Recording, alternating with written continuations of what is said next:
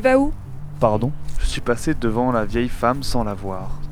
Elle me fixe d'un air moqueur et attend que je la rejoigne pour décréter. Si j'étais toi, je passerais plutôt par la voie de berge. Son conseil sonne comme un avertissement. Excuse-moi, je, je ne comprends pas. T'es dans la lune ou quoi? T'as pas vu la pancarte? Le chemin du haut passe chez Baudouin. La femme est effectivement assise au pied d'un grand panneau de signalisation triangulaire avec le pictogramme chaussée glissante ou risque de verglas. Enfin bref, un zigzag avec une voiture de traviole au-dessus. Et puis, gravé sur une petite plaque de bois juste en dessous, l'inscription Le Baudouin guette, la poudre d'escampette. Je la regarde d'un air perplexe. Elle se marre et tire une taffe sur sa roulée. Elle me prend pour une gamine. La mauvaise blague, j'ai eu 50 ans la semaine dernière. Elle expire longuement la fumée en me reluquant, malicieuse. C'est notre réca du coin.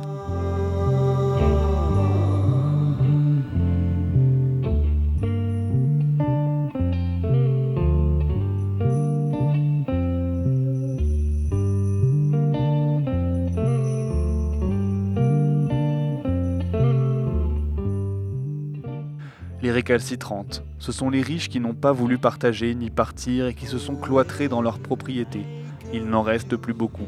C'est un vieux schnock. Il ne changera pas, il n'est pas dangereux tant que tu ne passes pas sur son chemin. Enchaîne-t-elle. L'heure qu'il est, il doit guetter avec son fusil de la Deuxième Guerre. Il n'a pas été désarmé? Non, il n'a jamais tiré sur personne. Je parie qu'il a même pas de cartouche pour son flingue. Quand même, pour le principe? Je t'en fous des principes, ce n'est qu'un vieux, il va crever bien tranquille dans sa baraque et ce sera réglé. C'est malheureux, mais qu'est-ce que tu veux? Il ne voulait pas, c'est tout. Je me hausse sur la pointe des pieds pour regarder les maisons au-dessus. Je les reconnais. Trois grosses demeures bourgeoises, identiques, carrées sur deux étages, avec des toitures en tuiles écailles. Volets fermés et bariolés de graphes au rez-de-chaussée, avec leurs jardins en friche. J'avais toujours pensé qu'elles étaient vides.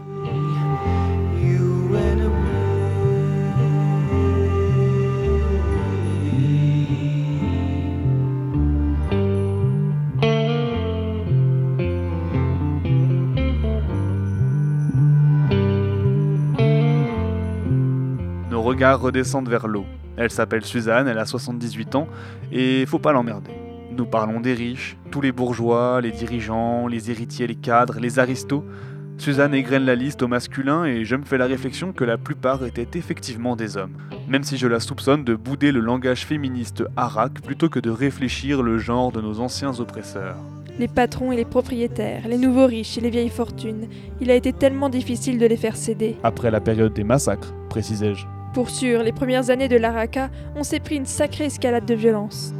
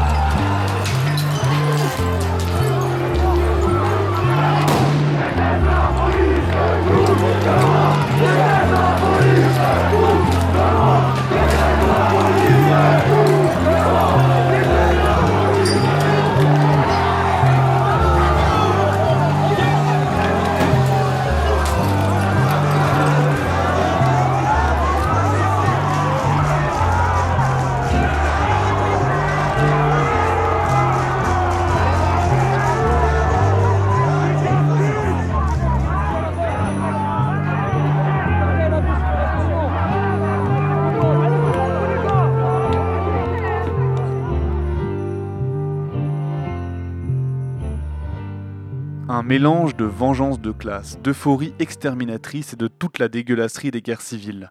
Maintenant, on appelle ça pudiquement la période des réappropriations.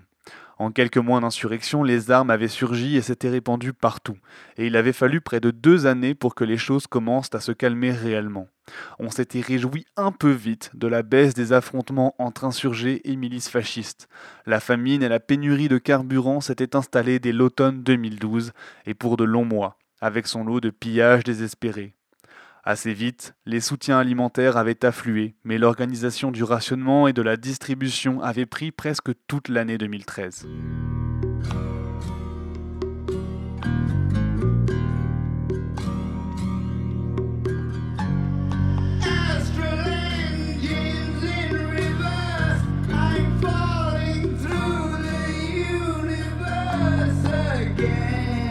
Et pendant tout ce temps, d'assemblées en comité de quartier, on avait cherché les moyens de calmer le jeu, de stopper les destructions, de collectiviser dans la douceur, de contraindre sans contrainte.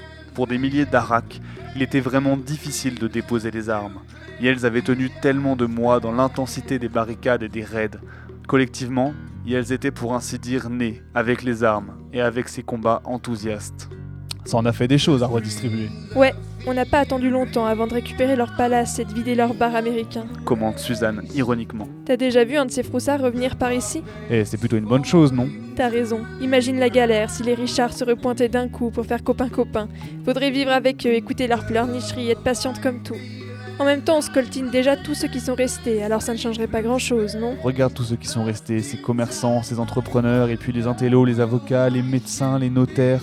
Des milliers de gens qui avaient des biens et des privilèges à défendre, mais pas assez de moyens ou trop d'attachement pour s'enfuir. La plupart, sous la pression de leur entourage, avaient négocié la réduction de leur train de vie. Il y avait les de gauche qui voulaient contribuer au mouvement sans se passer de leurs femmes de ménage, les papas-mamans poules dont les enfants étaient révolutionnaires et qui ne se résolvaient pas à s'envoler seuls pour Brazzaville ou Seattle, les convertis qui avaient embrassé la révolution dès les premiers mois et avaient partagé de bon cœur leurs propriétés, tout en s'investissant dans les assemblées et les conseils pour s'autodésigner comme les ambassadeurs de la nouvelle ère. Bien sûr, résolument au masculin, notre élite éclairée. Il y avait les sacrifiés qui avaient travaillé toute leur vie pour se payer une boutique, s'étaient saignés pour conserver le patrimoine familial et payer de grandes études à leurs grands mômes. Et puis les riches comme Monsieur Tout-le-Monde qui avaient simplement été anéantis par la perte de leurs biens. Enfin, il y avait eu la réaction, une multitude de milices et de confréries propriétaires défendant leurs intérêts avec, à leur tête, une flopée de fascistes en très grande forme. Les mêmes qui avaient tenté de prendre le pouvoir par les armes et avaient commis des centaines de meurtres de sang-froid.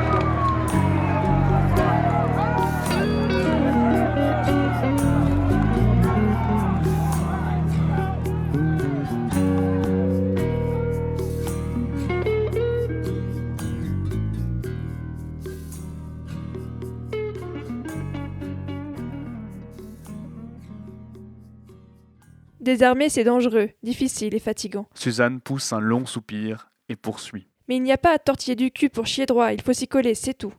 Les premiers mois du désarmement, les flingues confisqués étaient utilisés pour forcer d'autres récas à rendre le leur. Dans les assemblées, ça avait parlé de simplement détruire toutes les armes à feu, de nous contenter des armes blanches et du nombre, pour convaincre les isolés et les bandes armées de lâcher l'affaire. Au final, chaque groupe de désarmement avait continué à faire ses propres choix. À certains endroits, les désirs de vengeance avaient été durs à refouler. Ici, au contraire, la bande à Suzanne n'avait pas eu envie d'en découdre. Yels avait laissé couler jusqu'à ce que ça se règle de soi-même, espérant que le vieux proprio meure tout seul dans son coin pour qu'on puisse utiliser ses baraques. Il est vrai que sur les quartiers autour, avec le nombre d'immeubles de bureaux abandonnés, la multiplication magique des quartiers forêts sur les berges et le départ à la campagne environnante de centaines d'habitantes, on n'était pas spécialement en crise du logement.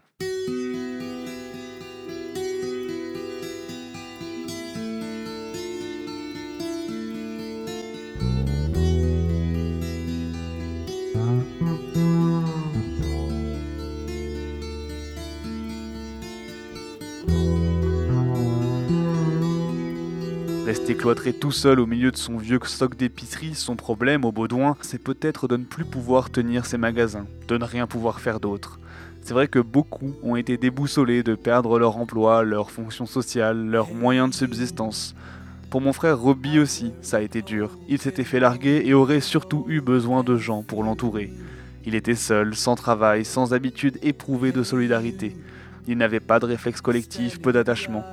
Un parfait sujet pour des journalistes sensationnalistes du temps de la lutte contre le chômage. Il était devenu méfiant, flippé et surtout horriblement malheureux. Enfin, j'imagine, vu qu'il avait fini par se donner la mort. Beaucoup de gens ont été déstabilisés par cette première décennie de révolution. Mais les statistiques des suicides ne sont plus là pour le confirmer. L'INSEE et le ministère de la Santé sont partis en fumée dès le début, et il a fallu du temps au Toubib pour réorganiser la veille sanitaire.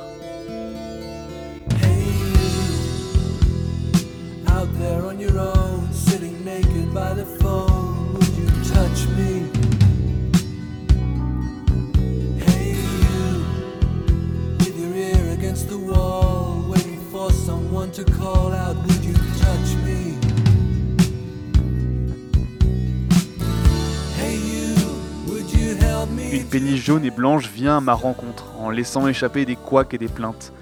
D'abord par bribes, puis plus harmonieusement. Un orchestre moitié big band, moitié hip-hop s'échauffe au fil de l'eau, déroule une mélancolie lente et rythmée. Sûrement une marche d'enterrement. Le pont du bateau est bondé, des costumes noirs et très chics.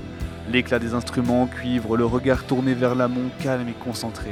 Tout le monde se déhanche doucement, suivant le rythme de la musique, comme si la remontée du fleuve se faisait à pied. C'était très beau. Cette impression que les gens marchent à la fois sur place et à la fois non. Un défilé funèbre où chacune s'efforce de flotter pour mieux suivre le mort ou la morte en pensée. Je n'avais pas songé à mon frère depuis des années. Cette cérémonie lui aurait plu. Il aimait tant le jazz.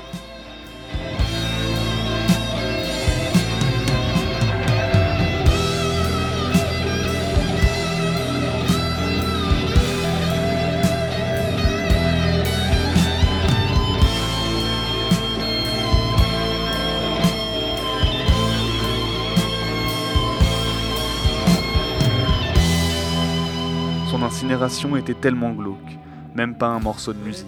On s'était retrouvés en petit comité avec les parents, mon oncle et deux anciens collègues. C'était un grand funérarium en zone industrielle, un truc énorme. Sûrement par respect pour les mortes, aucune bande n'avait investi le bâtiment, ni même repeint les murs de slogans révolutionnaires. Les familles y défilaient à la chaîne, les murs étaient beiges, immaculés, le hall vide et les petites pièces carrées, nettes, sans âme.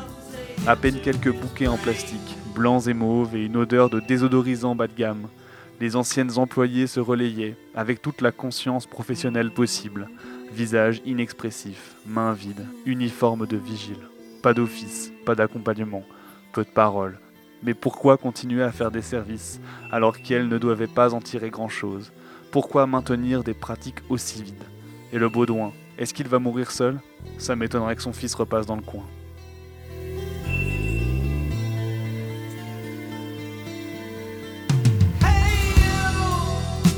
De plus loin, j'entends les cuivres qui font une pause et les applaudissements des convives.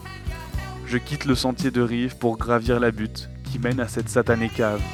Il fait doux ce soir. Je vais proposer qu'on fasse la réunion dehors.